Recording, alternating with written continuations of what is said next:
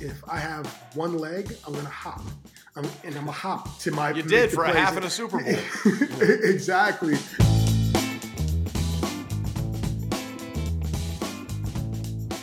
What's up, everybody? Trey Wingo here. Welcome into another episode of Half Forgotten History. Glad you're with us. Our guest this week is the pride of Bloomfield, Connecticut, who learned his patented football move while trying to avoid being called for traveling while playing high school basketball. I'm talking about, of course, Dwight Freeney. Graduated from Bloomfield High, went to Syracuse University, and was the first real undersized impact edge rusher drafted in the first round of the NFL. We sat down with Dwight to talk about how he got to Syracuse and what he made of his opportunity once he was taken in the first round by the Indianapolis Colts, and whether or not he was the trendsetter for all those edge rushers we see today. Sit back, relax, and enjoy the conversation with Dwight Freeney. Right, so I bumped into you recently in Indianapolis, and we sort of had this conversation, and I, I think it's accurate. Would you consider yourself sort of a trailblazer for the hybrid rush ends we see now playing on a regular basis and being drafted high on a regular basis in the NFL? Um, th- to be honest, I think I, I might be, man. Um, Yeah. It's before me, guys like me weren't really drafted high. Okay, we would be these tweener, Yep, that third was the phrase. down, third down specialist, um, come down in third down and make you know make a play. Um, but to be drafted in the first round, um, you know, in the top fifteen picks, that wasn't you know. So I wasn't expecting to be drafted where I got drafted, and you know, thank God I had a good career and and showed you know the NFL. Look, it's not about how tall you are or how big you are. You know, it's about you making plays, and that's what you see now. And now you see guys even like Dar- Aaron Donald, who's six one, and Yeah. and just making plays left and right, even though it's a D tackle position. And you see other guys that make plays that you know, quote unquote, maybe in the '80s or the early '90s wouldn't even be drafted or drafted as high as they did. So I think what we're saying is you're the defensive Russell Wilson, right? That that's what we're saying, right? Because the knock on him was he's 5'11. That's why he went in the third round of 2012 and he went on to have that career. So you're the defensive Russell Wilson. Ah, I mean, you know, hate to, you know, I love Russell to death. I hate to attach a quarterback to my name. okay. That's fair. But- that's fair. But but I, I see what you're saying. Maybe I don't know. You know, I'm not. You know, I don't know the history of the game from all who has played prior to me. But I do know that you know I'm, I put a you know a good you know effort in there for the smaller, undersized guys, if you would call it that, and um, the guys who can just go out there and flat out just play and have a good time. That's it. So we'll get into your NFL career in a little bit, but I always like hearing people's origin stories, especially someone from Hartford, Connecticut that Yeah. grew up in Bloomfield, Connecticut, because Yeah. everybody probably knows that at this point there's this little thing called ESPN, which is in Bristol, Connecticut. So- Bloomfield is there. somewhere out there in the sticks. It's not too far away. So whether we all wanted to admit it or not, and I'm from Connecticut originally, I grew up in Fairfield County, to see someone like yourself uh, go on and have all this kind of success, it was kind of like, hey, Connecticut guy, which was which was kind of cool. So Yeah. when did you start thinking about playing football as the thing that was going to take you where you needed to be? I think Trey, it really started probably my senior year, junior year in high school. You know, I was a kid who played all different types of sports. Were in You were a goalie in soccer for a while, Listen, right? man, I was in goalie. I was in bowling leagues. I was in all types of basketball, baseball. I played them all, you know. And I think a lot of the other sports kind of started to fall off just a little bit. You know, I wasn't going to be six eight, six nine, six ten, right? So you know, it's hard to be a six one power forward in the, in the NBA, right? So I knew that wasn't going to happen. Plus, I didn't have a jump shot. You know, I was kind of like a Dennis Rodman or whatever, Charles Oakley in a way. Like I was a great defensive player, but don't ask me to freaking shoot a free throw or, or shoot a jump shot. It wasn't happening. All right. Um, so, you know, I know that kind of fell by the wayside. And then baseball, I was a great baseball player, I think, in high school, but my arm gave out. You know, I was a product of your dad being the head coach, I think. And I always kind of give him crap when I see him. I said, man, there's no reason why I should have been a pitcher. I was a, I had the strongest arm on the team. But, you know, when you put you on the mound and you're throwing 40, 50 times a game, by time, you know, it came to a tryout for uh, MLB, I had nothing. I was bouncing the ball to third base. I was bouncing the ball into the home plate, you know, when I was throwing the ball. So that kind of fell by the wayside. So football kind of just, you know, the stars aligned. But there was something about basketball that you took to the NFL and Syracuse that became almost your signature move. No, absolutely. I was a huge, huge fan of AND1 mixtapes. You know, I was yeah. like I said, I was a big basketball guy, and AND1 mixtapes in the '90s, they, it was everything. Okay, so I wanted to kind of take and find a way to take basketball, the basketball court, to the football field. All right, so I was in the practice field one day. I was going out and doing different moves and making, you know, just trying to figure out a way to make a guy completely miss. And it kind of dawned on me. I said, you know what? Let me let me see if I can spin, man. Let me see if I can just make this guy completely whiff. And I started doing that in high school in practice. And it all kind of derived from that AND1 mixtape embarrass a guy, make the guy fall over and break his ankles, you know, and that was kind of how it, you know, started for me, Trey. That that's actually very cool. And by the way, there's a, there's an exceptional documentary out now about AND1 mixtapes and all the shit that went sideways there, oh, which is oh, kind yeah. of fascinating as well. But uh, so so that was sort of that became your signature move. And how did you end up at Syracuse?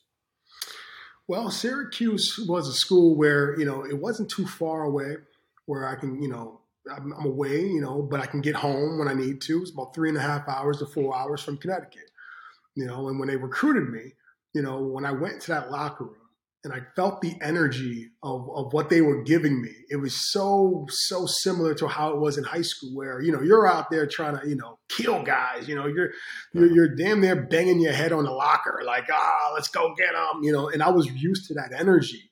You know, I took some other recruiting visits to some other schools and it was kind of like, I felt like I was in a library you know, I, I felt like somebody, you know, somebody died or something like that. And no, everybody was ready, you know, didn't want to say a word and was afraid to say anything.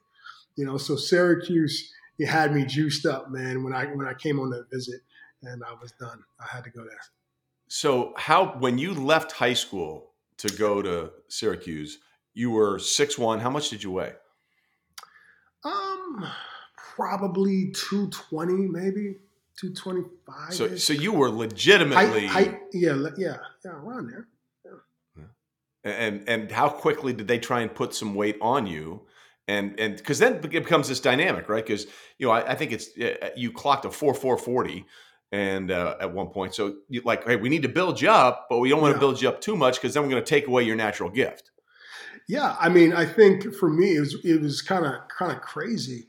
You know, Trey. I don't know if you know this story but my junior year, you know, I had a lacerated spleen. I oh, played God. a game. I had to play the game versus Michael Vick. Okay, when he was at Virginia Tech. Yeah. And I tackled him at one point. You know, I had four and a half sacks. When By the way, first of all, you caught him. So let's let's not bury the lead. You got him four times, which was not easy to do. It wasn't his fault. And listen, that, that offensive tackle still might be in his stance right now. All right, it was yeah. terrible. I mean, not saying it was terrible, but it was just pretty bad. And the noise on the carrier dome gave me a little advantage. Yeah. Um, so I ended up getting him four and a half times sacks that game, and I ended up rupturing my spleen. Okay, so I ended up my junior year ended up being short, shortened. All right. So I ended up losing a bunch of weight. All right. So I kind of built myself up to like 230. And then all of a sudden I, I lost all that weight and went down to 215 at some point in my June in, in my junior year. Okay. I had to sit down. They, they took me off for the rest of the year. So I had to build myself back up. And by the time I retired, I mean, retired, but you know, at the end of my senior year, by time of draft, I ended up being 268. All right. Now, eating, I'm talking about eating five, six meals a day, you know, building up my mass and working with, you know, some great trainers. William Hicks, who's a the guy, strength coach I was at Syracuse for years, worked with him, you know, and my speed never left. Me. I just kept eating. I literally was just like eating as much as I possibly can and you know, my agent who died, Gary Wichard, was like, "Hey, man, you got to get to 260, man. You got to get to 260." So I ended up being 268 and running a 4-4.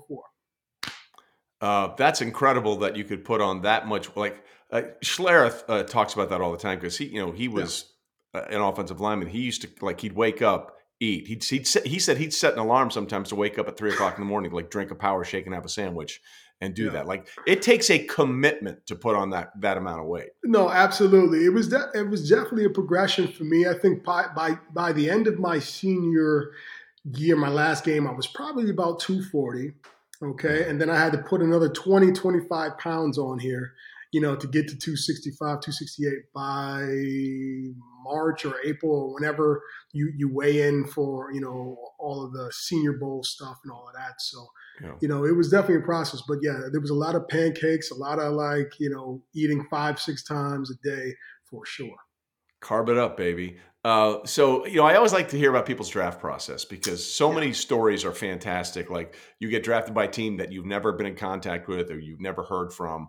What was the run up to the draft like for you, and when or if did you know or think that the Colts were going to take you? Well, my, my process um, was kind of a tougher process um, for me. You know, I didn't know where I was going to be drafted. Right? It was multiple. It could have been anywhere from basically the 11th pick to somewhere in the second round, supposedly. You know, um, I just came off a high ankle sprain. I had a high ankle sprain um, in the Senior Bowl. I sprained my ankle pretty bad, so I had to figure out a way to rehab from that, be able to have a good pro day. All right, and then once I got through all of that, it was kind of like, all right, well, look, you know, I have no idea where I want to go. You know, I wasn't projected in the top 10 you know, and you know, I'm an undersized guy like we talked about earlier. So, you know, guys like me don't really get drafted as high. You know, we got Mel Kiper saying this guy's a tweener. He, he should be available in the second round, you know, and, you know, it's all this stuff. So, you know, I don't know. Uh, it was it was it was kind of a big question mark for me. Um, but by the time that day came, Trey, it was just, you know, I, I was actually floored like everyone else. So when after the Colts drafted you, did you think I might be in the perfect position here? You know what? I I had no I, I had no clue what I was getting myself into. I knew nothing about the Indianapolis Colts. I was a Giants fan growing up. All I knew was, hey, Coach Dungy's my coach, and I know he's legendary. I didn't know anything else about the team really, other than the fact that know, they drafted Peyton Manning on offense you know, but us defensive players, to be honest with you, the mentality we had, I, I didn't care about the all. I cared about the defense and who we had there, right. but I didn't know much about the team. So, how quickly did you sort of assimilate and realize, hey, we might have a lot of really talented players on this squad? Because you know, just a couple years later, you were in the AFC Championship game, or one year later, actually. Yeah, I mean, it, it didn't take me long. You know, it, it's just being you know there around Coach Dungy and and you know, Ron Meeks, our defensive coordinator at the time, John Teerlinck, who's a John legendary. He's a something else, you know. Guy, that, that, you know, that's a whole another episode on John Teerlinck. That John that guy, like John Teerlinck, is yeah. J JT man, God rest his soul, man. He was such a great, great defensive line coach, man, and uh, he kind of taught me the way, the way how to perform. You know, Chad Bratzke, you know, for, yeah. former Giant was there as well. So he kind of taught me the ropes on how to be a pro. You know, so I was surrounded by all these pros and, and these guys with so much experience, and I just soaked it all in. You know, I didn't know much. I was just a fast guy. I, I run around the corner as fast as I possibly could. You know, but they taught me how to play the game and, and the right way. Well, you, you, certainly, I mean, it, it, it went pretty quickly for you. I mean, your first year, 13 sacks. Uh, the next year, when you go to the AFC Championship game, 11 sacks. The year after that, 16 sacks. But you were part of that Colts team that had to go through the process of they can't beat that team. How frustrating was that for you guys? Because everyone's everyone would say this about the Colts at that time. Great regular season team, a great indoor dome team. Get them outside in the postseason, they're gonna lose. Yeah, it, it was frustrating, Trey. It, it definitely was um, for us you know, we were a team, to be quite honest with you, we were built for leads defensively for sure. Um, yeah. Offensively, we were built for speed. Speed. We were all about speed. We had Marvin Harrison, Reggie Wayne. You know, we had a lot of speed guys on defense. We had me, Robert Mathis, Bob Sanders. We had a bunch of guys, Gary Brackett, that could really run. So, you know, for us, an advantage would be playing on surfaces that were in good shape. Now, unfortunately for us, sometimes, you know, when you, you know, I don't know if it's legal now, but all of it, you know, you go to, you know, Pittsburgh or you go to New England, let's just call it. And I know it didn't rain the night before, but I go to the, I go, I go and run on the field and I'm stepping in puddles. I'm thinking to myself, now I know it did. I checked the weather report. It yeah. didn't rain. Now, why and how is this how possible? You know, it's just part of the game, I guess. You know, and, and I think they took all that stuff out now, and I don't yeah. think you can do all that stuff now. But there were certain, you know, eh, things that they would do within know, the margins. The within the margins. Within the margins in the gray area where no, you know, yeah. is it legal? Is it not? Well, it's not in the rule book. Hey, let's do what we have to do. Um, you know, I think that had a, a, lot to do with a lot of you know advantages for certain particular teams. But in the end, the end of the day, Trey, you got to line up and play. And yeah. we played great in the regular season. and the postseason, we had our struggles. You know, I remember losing 41-0. I think I still remember to the Jets. Still, still ringing in my head to this day. J E T S Jets, Jets, Jets. The whole entire like third and fourth quarter of that um, playoff game um, our first year. But you know that's what the playoffs is about, and we had to learn that um, and to fight through adversity. Well, speaking of fighting through adversity, uh, you know, you, you lose to the Patriots in the AFC Championship game in the 2003 postseason. Then in that crazy freak, I okay, I was at that game at Foxborough in the divisional game. It didn't snow anywhere else. Like that snow squall was literally at Foxborough. We we I took my son to the game. We left in like midway through the, the, the fourth quarter because we we the writing was on the wall. And I'm like, we drove out of the parking lot. There wasn't a snowflake anywhere else. It literally like just stayed over the stadium and snowed the entire damn game. Hey man, that's the crazy stuff I'm talking about, man. It's just it just you don't it doesn't make any sense. You don't understand why, why us? Where did this snow come? Did Bill and, and Tom do like rain or snow chants before the game to get the snow going? Like. I don't even understand some of the stuff that's happened to me you know, in, in, the Colts versus the Patriots or whatever, you know, Pittsburgh when we lose in 2005, but I still can't get over that that game and how we lost that game. It, well, there are so many, one, yeah. there's so many games and so many things that happened in our in, in my career, um, but the Patriots was one big one that we had to get over for sure. So you mentioned the 2005 season, and and that might have been the best Colts team that you ever played on. Yeah. Uh, yeah, for those that don't remember, I think you guys got off to what uh, 13 and 0 start, 14 and 0 yep. start. It was 13 one, one of those, something like that. Yeah, yeah, and, and, then an unspeakable tragedy happened. Tony, one of Tony Dungy's sons, passed away, um, and I remember thinking, you know, this team had been clicking on all cylinders, and no one will say it afterwards, but that had to be such a shock to the system that it can't help but affect how you play. Yeah, I think it had some effect on it. Um, you know, it's hard to kind of identify exactly what it affected, but you know, we're all a family. We're all a family, and when one hurts, we all hurt, and especially when you have your head coach. And yeah. you know, when his son died, he was the son was running around the field with us. You know, on, on many occasions, so we were close to him as well. So you know, when he passed away, you know, and Tony wasn't there, and, and we had to, you know, just it, it, just hurt us all, man. And I am not saying that it was, you know, the defining fact of why we ended up, you know, losing and falling, in, you know, those last few games there, um, and then definitely in the first round bye. Uh, but you know, I think looking back on it, you know, that definitely hurt hurt us maybe yeah. emotionally something deep within our subconscious or something like that and kind of just like you know, we wanted to do it maybe too much for him. You know, we wanted to win so bad. You know, I don't know, you know, if, if how much of a role it played, but I think it had something to do with something. Now, can't blame that for why we lost last game or anything like that in the playoffs. Um, but it was something that, um, you know, it was one of those moments where you know wish it never happened, and you just hurt and, and felt bad for the coach uh, and a guy who was running the, running the squad and and then that that led to the first round bye you talked about, and then one of the wildest games I can ever remember that playoff game against the Steelers. Like it was so disjointed from the entire game. It, it never felt like you guys got into a rhythm. And for those that don't remember, at the very end of the game, the Steelers, uh, like seven minutes left, I think, in the fourth quarter, Steelers had the lead. They're at the goal line, ready to score what would pretty much be a clinching touchdown at that point and put the game away. And then Jerome Bettis, who never fumbles, Never. fumbles. And then the cornerback, whose name escapes me right now, picks it up and Nick starts Harper. running with it. Who was it? Nick Harper. Nick Harper. Yes, Nick Harper. Yep.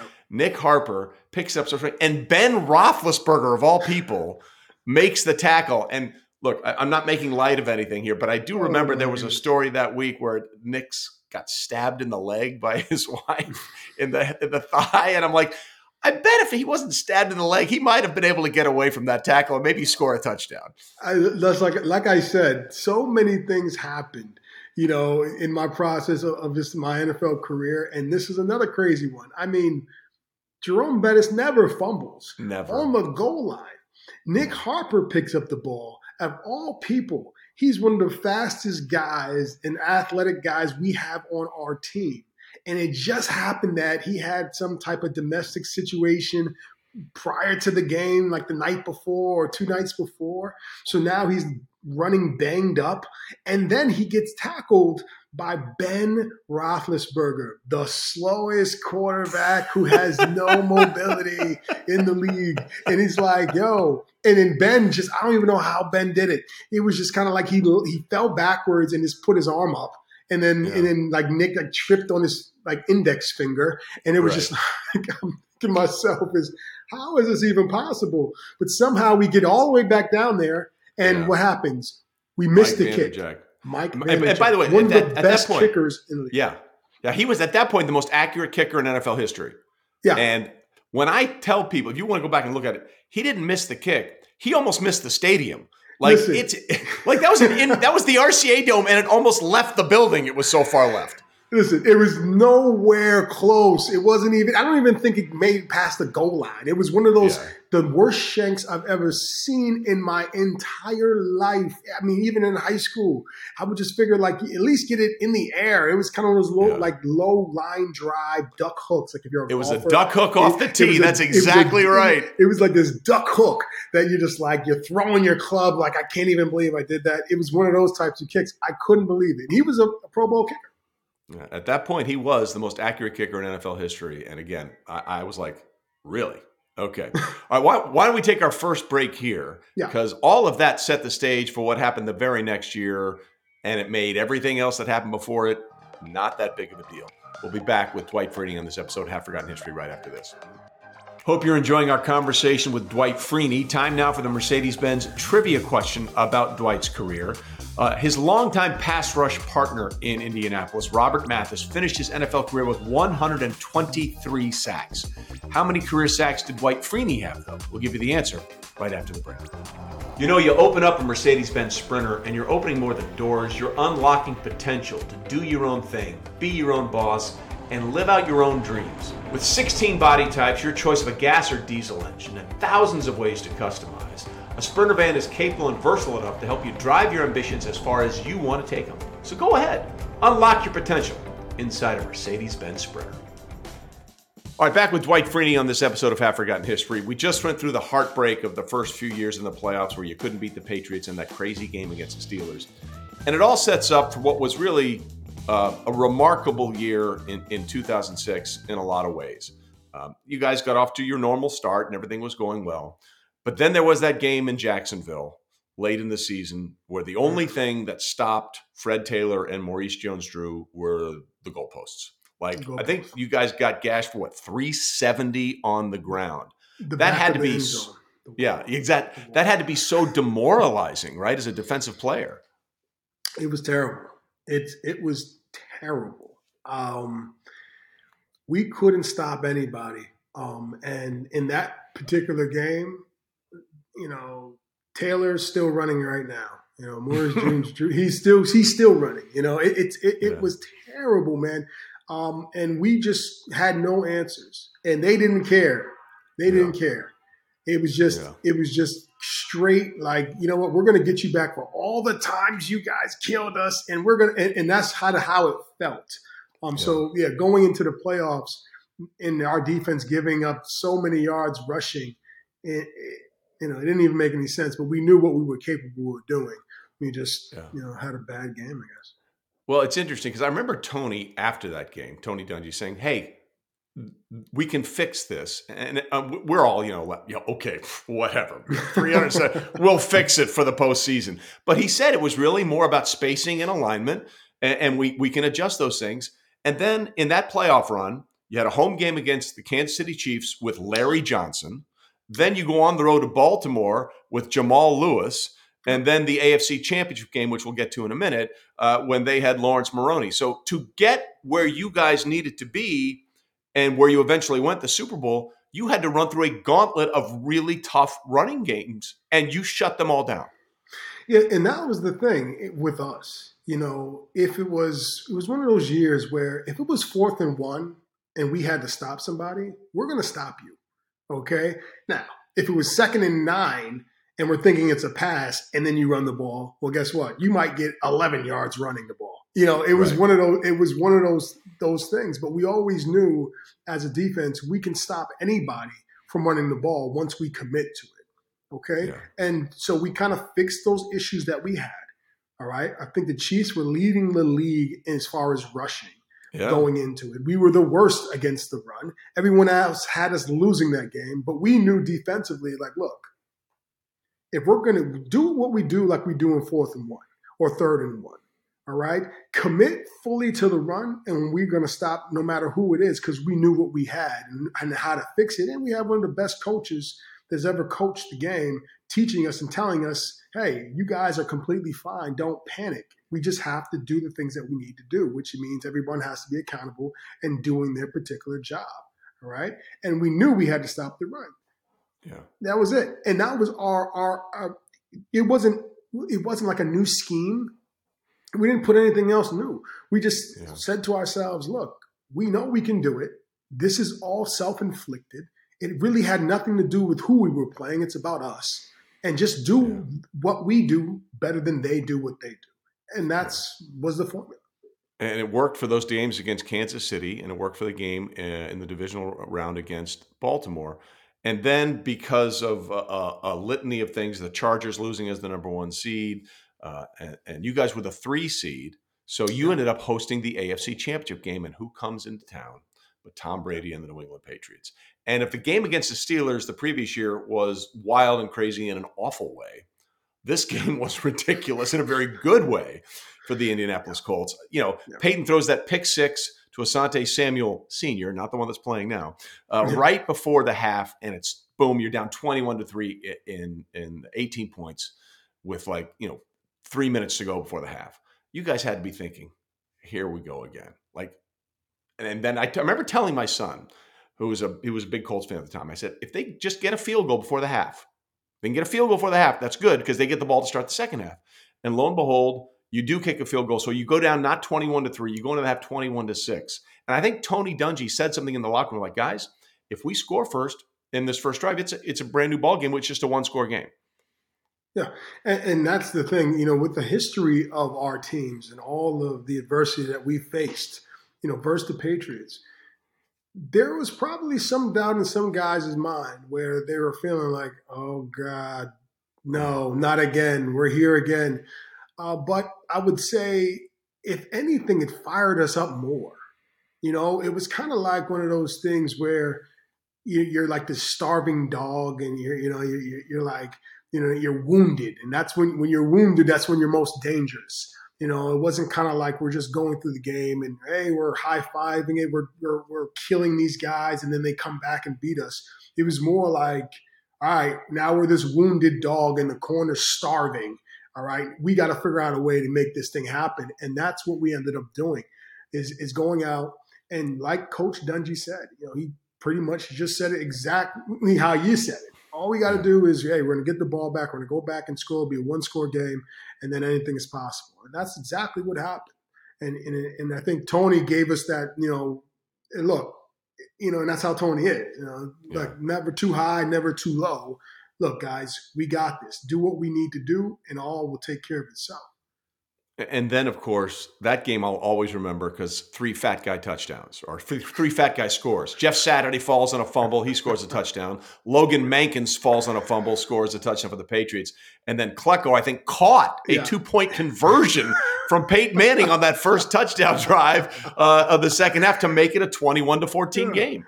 It's crazy. Like the average weight of a touchdown was probably like 300 pounds. Never in the history of the game had it ever been so high. You know, it was, it, it's kind of crazy, but, you know, we were creative and the ball kind of bounced our way finally versus the Patriots that game.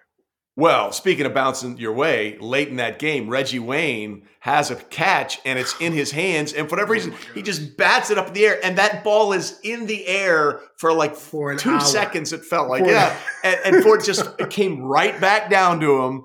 Uh, and, and, and that led to the game winning score uh, with Joseph Addai that sent you guys on your way. And then after all of that, you know, you finally get to the Super Bowl, and it is to this day still the worst weather Super Bowl of all time. It rained from start to finish. And what did the Colts do? They go out there in bad weather, play great defense, run the rock, stop the run, and finally get your Lombardi trophy. Uh, it, it, was like I said, it's just amazing some of these, you know, these coincidences or, or these things that have happened, you know, in my journey. And the Super Bowl is definitely one of them.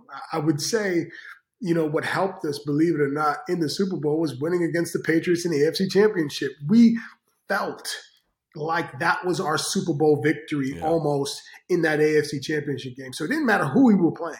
We didn't we didn't care, Trey, who we were playing, but in, in the Super Bowl, we knew if we beat the Pats, whoever's next is gonna get it. And that's yeah. what it was. And of course, monsoon. The yeah. field was terrible.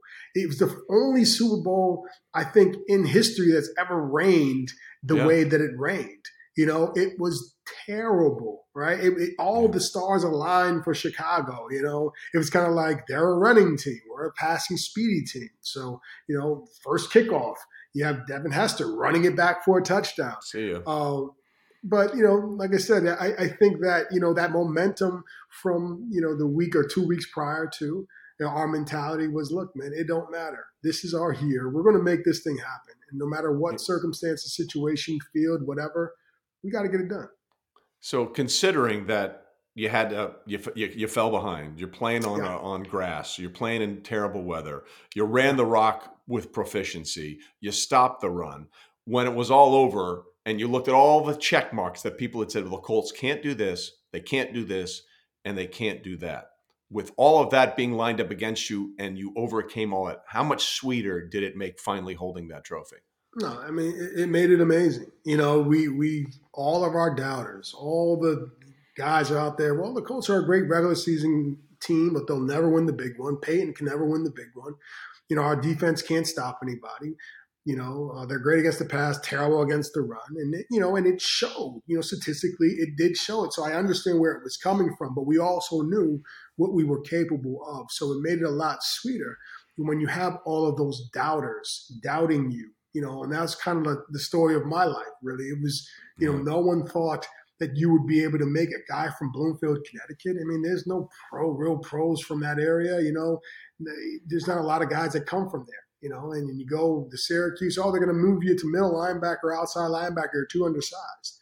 And then you get to the pros, it was like, oh, well, this guy going to play a couple years, and well, he's a tweener, and he, you know, and that was kind of my story. So to have that type of story happen to us as a team, as well as an individual personally, it made it sweeter for me.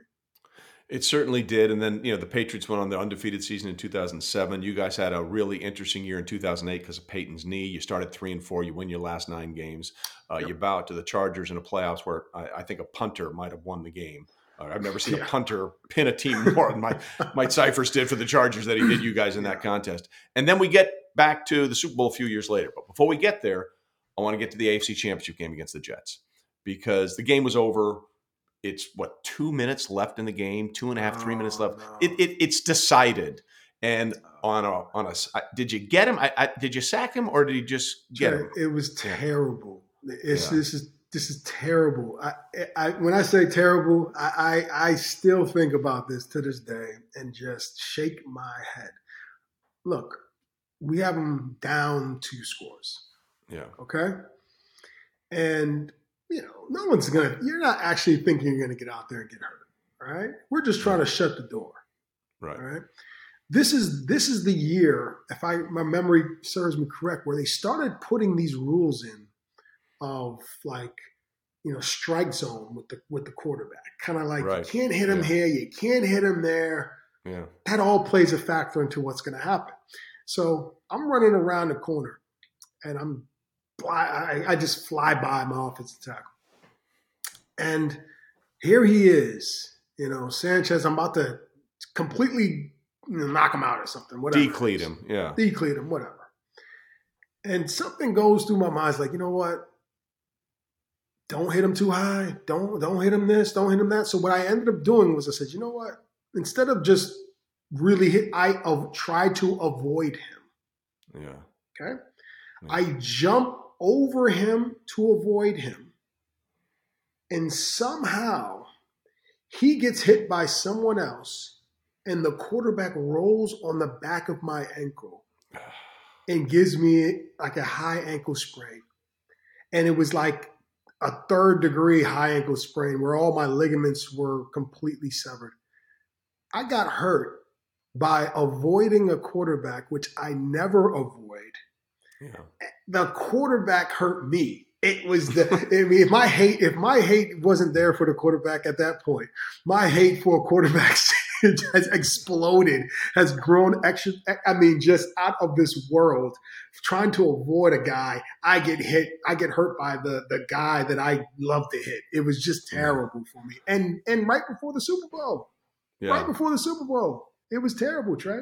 I, I remember that was the story going in. Like, how's he? Like the the thought process for all of us sort of covering that game that year was like, I think Dwight will play, but then you have the elongated halftime of Super Bowl Oh, where you have the show and they got to get the stage on and the stage off.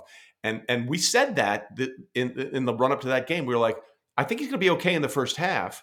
He'll get out there and do what he can, but once you have to shut it down for 20 or 30 minutes, and that just kills the ability of that ankle to keep on keep moving at the level that you had tried to play in the first half with. It was terrible, Trey. It was exactly how you describe it. It was exactly what happened. I was the first, I mean, first of all, I was supposed to be out four weeks. It was Right. like a four to six week injury. Okay. High ankle sprain, third degree, no ligament. I don't even know how I got myself to be able to play. Was adrenaline, whatever. Somehow I got myself to ready to go. And I was playing, playing good the first half. You know, had a sack. The guys, they couldn't block me. Then halftime came. Yeah. And I was like, oh, let me get on the bike. I'm riding the bike. Okay, I'm good. I'm good. I'm, oh, everything's all right. I'm staying warm.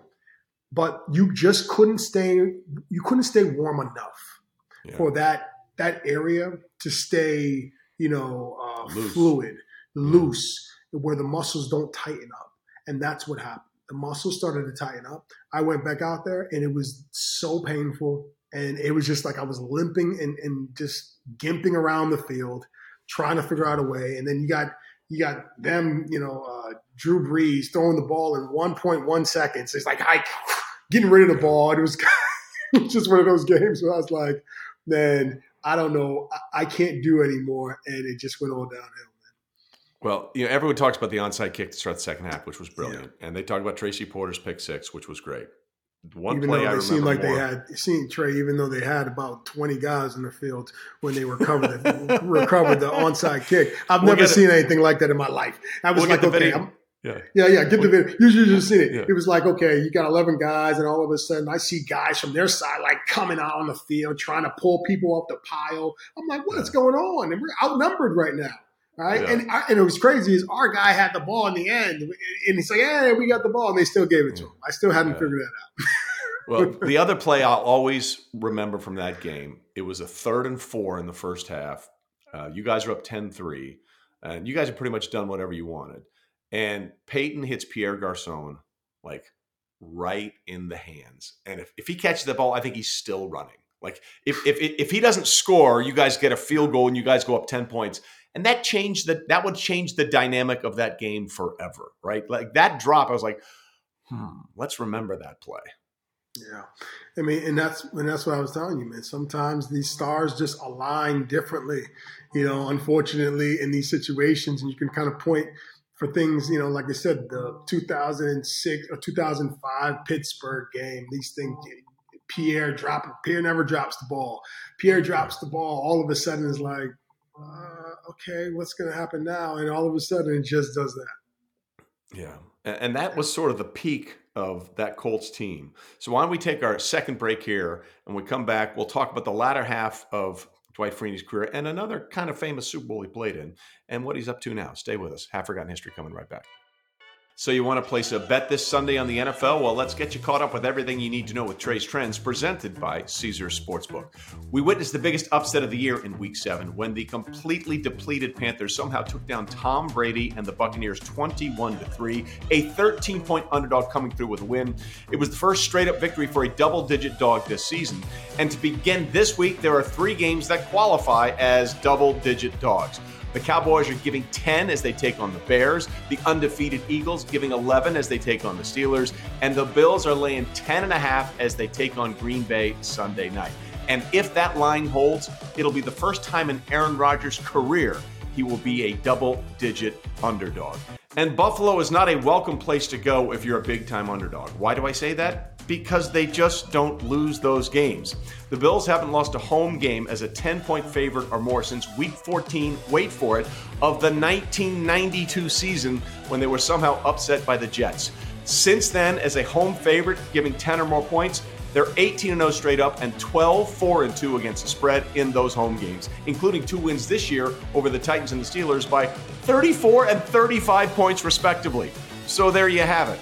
Ready to place your bets? It's very simple. All you got to do is download the Caesar Sportsbook app today. Must be 21 or over, 19 or over, Ontario. Must be physically present in Arizona, Colorado, Illinois, Indiana, Iowa, Kansas, Louisiana, Maryland, Michigan, Nevada, New Jersey, New York, Ontario, Pennsylvania, Tennessee, Virginia, West Virginia, Wyoming, or Washington, D.C. Sports betting is void in Georgia, Hawaii, Ohio, and Utah, and other states where prohibited. Know when does it stop before you start. Gambling problems? Well, in Illinois, Maryland, New Jersey, Pennsylvania, Virginia, West Virginia. If you or someone you know has a gambling problem, crisis counseling and referral services can be accessed by calling 1-800-GAMBLER. That's 1-800-426-2537. For Maryland, visit mdgamblinghelp.org. West Virginia, visit 1-800-GAMBLER.net. Arizona, call 1 800 Next Step. Colorado, DC, Nevada, Wyoming, Kansas, affiliated with Kansas Crossing Casino. Call 1 800 522 4700. Indiana, call 1 800 9 with it. Iowa, call 1 800 bets off. Louisiana, call 1 877 770 STOP. Licensed through Horseshoe, Bossier City, and Harrah's, New Orleans. Michigan, call 1 800 270 7117. In New York, call 877 8 HOPE NY or text HOPE NY. Ontario, visit connexontario.ca or call 1 866 531 2600 or text CONNEXT to 247 247. Tennessee, call or text TN Redline at 1 800 889 9789. Time now for the answer to the Mercedes Benz trivia question about Dwight Freeney's career. We told you his longtime pass rush teammate in Indy, Robert Mathis, finished with 123 career sacks. We wanted to know how many Dwight Freeney finished with. Just two and a half sacks more, 125 and a half. And he only surpassed his teammate in that final season, not with the Colts, but when he was playing for the Seattle Seahawks. And now back to more of the Half Forgotten History episode with Dwight Freeney. All right, back with Dwight Freeney now in Half Forgotten History. So after your Colts days are over, you bounce around a little bit. You go to the Chargers for a couple of years. You go to Arizona. And then, of all places, in 2016, you end up in Atlanta. And for those that might have forgotten, that was Super Bowl 51 mm. between the Atlanta Falcons and the New England Patriots. Oh, and at one point, it was 20. You had a sack in that game. You had a sack in that game. It's 28 to 3 it's 28 to 3. At what point, because having lived through the nightmares in Indianapolis against this dude, did you ever say, I think we got it? Listen, it was, you know, I, I think I've said this a few times now, but this might be the worst. Eh, it, eh, like I said, the things that has happened in my career, it, it just doesn't even make any sense to me. This happens to be the one, probably out of all of them, that bothers me the most. Okay. We, when I say we dominated that game, yeah. you watched it. We yeah, knew it. It was an absolute shellacking for three and a half quarters of that game. and I'm telling you, when I'm telling you just destroy now, defensively for sure, Um, but offensively, look, they could not they could not move the ball on us. We were switching up our coverages. We were finding ways to rush the quarterback different types of ways that they weren't prepared for. Um, and then it all started to change. And and I'll tell you when it started to change. it was I think it was sometime in that fourth quarter where, you know, Tom and Bill, they started doing some real interesting stuff where they were running these deep routes. And this is what happened defensively, at least. They were running all these elaborate deep routes, maxing up protection. So now we're rushing with four guys and they're protecting with six to seven guys, right? Giving Tom all type of time to throw the ball. and also, they were after these long down the field runs, Trey, they were subbing out their starters, putting fresh guys back in and running the same thing. They knew we were playing man to man coverage. Okay. So now we have the same defensive back playing against, you know, the starter, then he'll play against the backup, and then the starter would come back out on third on third down. So now our guys are completely gassed, playing man to man this entire game, which has dominated the whole game. They were crying to play some zone. We wouldn't change it up because we've been so successful at playing man to man. So now all of a sudden it's like, you know, defensively, like we're out there like 90 plays, right? Like damn near 100 plays. And, and we're, we are A, gassed. Um, but B, what we're looking for from the offense was just like, look, milk the clock. Yeah. Run the ball. Run the ball. Run the ball. And and I was sitting on the sideline like there is no way we lose this game. It would have to be the perfect storm for us to lose the game. And it absolutely was. Matt Ryan fumbles the ball on a sack fumble. They get the ball on the 50 yard line. They drive down the field. A miracle catches and on the helmet, like balls. It was just like crazy. Get the two, get two two point conversions, and next thing you know, it's like it's a game again. And I'm thinking, wait a minute, we might you know, be in trouble here. And we get all the way back down the field. Finally, Julio Jones comes up with this great catch. Unbelievable catch. Like Un- it, that catch is not talked about enough. Right. I mean, like sure. Edelman's catch, we had him on the pod. Right. Like it was great effort, great determination, fantastic. Julio's catch on the sidelines. Go back and I, I don't know how Ryan got it to him, and I have no, no idea. idea. how he got two feet down Listen, and made that catch. It was the one of the best catches I've seen in pressure moments, you know, in my in my career. Okay. We get that ball. I think we're like, you know, 27 yard line around there, yeah. 30 yard field goal range. We have the best kicker in the National Football League that year. He is a Pro Bowl kicker. Okay. This is not a guy who shanks the ball. We're playing inside. There's no yeah. weather. There's nothing. So in my mind at this point, I'm thinking, I'm saying to myself, that's it. Game, set, match. Yeah. We run the ball three times. We get it right in the middle, kick the field goal. It's out of reach for them. Yeah. And obviously, that is not what happened. Pass okay? attempt, holding penalty, sack, punt. Sack, punt. Yeah. Out of field goal range. It it is the absolute. It, I'm not going to get over that. I, I don't think I will ever get over that. And it should have been a victory. You know, it was a terrible feeling. Um, and, you know, then it just adds to the, you know, Tom Brady, he's the greatest in the world, you know, conversation, and which hurt for me because I played against Tom so many years and he's a great guy. And you try to hate him, but you can't because he's just a great guy. so it's like for me, it's like, oh, I hate Tom. I just can't, I can't wait to hit him. I, I just hate this guy. And then you meet him, you're like, damn, I can't hate you. Dang it. You're, dang it, you're such a good guy. Ah. so, so not to be masochistic and sadistic here, but which one hurt more? That one or the uh, the second Super Bowl, Super Bowl 44, the way you lost to the Saints? That one, for sure. Wow. That one for sure. For me, for sure. Um, the second second one, I was banged up. I was hurt. I couldn't contribute. We weren't, you know, firing all all cylinders. Um, it's a different feeling, Trey, when you know you have this one won yeah. and it's been taken away from you. Yeah. You never get over that. That New Orleans game, I can't say that. We were fighting the entire game. It was a close game, and then we ended up we were down trying to get back. This game, anybody could have won this. I mean, this game is one of those things where you just do what you're supposed to do. You play video games, you know. Ah, just run the ball three times, kick the field goal, game over. You understand is that even if you miss the field goal, you still ran the ball three times, and then the clock is down to who knows what, and they have to have a miracle to try to score another touchdown. You know, you know all of those things. So that was the worst for sure.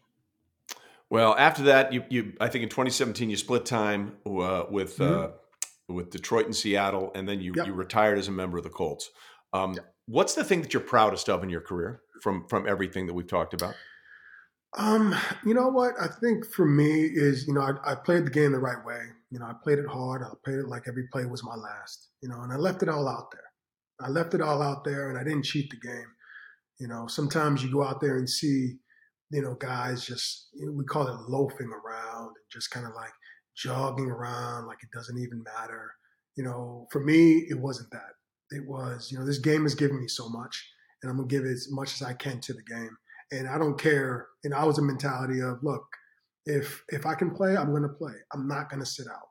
All right. And if I have one leg, I'm going to hop. I'm, and I'm a hop to my. You did for a half in a Super Bowl.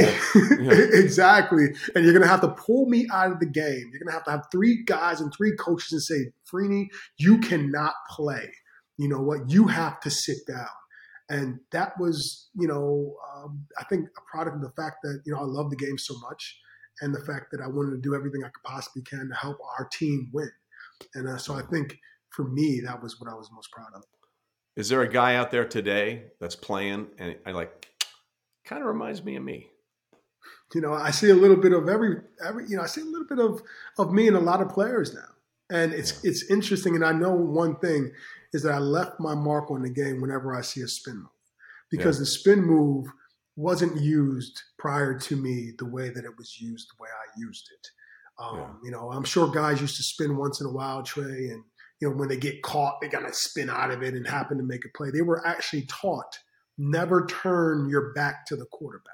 Right. That's how they, the game was taught. And then after I kind of just decided to do what I did, you see it all the time. You see yeah. Micah Parsons. I saw it the other day. Michael Parsons was playing, you know, a game. Uh, forget who he was playing, uh, but he had a sweet, sweet spin move, and it was it was literally the same way that I kind of did my spin. You know, it was a couple steps up. He chopped, he spun. It was kind of like, you know, and I knew Dan Quinn was over there. Dan Quinn is a defensive yeah, coordinator, but he's also a D line coach. So maybe there's been a little bit of transfer. I see a little bit of Myles Garrett. Myles Garrett yeah. does a lot of the same moves that I do, spinning and dipping around the corner. So I think between those two guys, I see a, you know, I know that I left my mark in the game. So when I can watch the game, I smile when I see those guys doing spin moves and things of that nature because it wasn't being taught and it wasn't being done. Speaking of leaving your mark on the game, as we're taping this, uh, the announcement came out uh, in September that you're on the initial list for the Pro Football Hall of Fame in your first year of eligibility. What would that mean to you to to hear your name called uh, uh at some point? I mean, it would mean everything to me. You know, this is something that is I'm not in control of.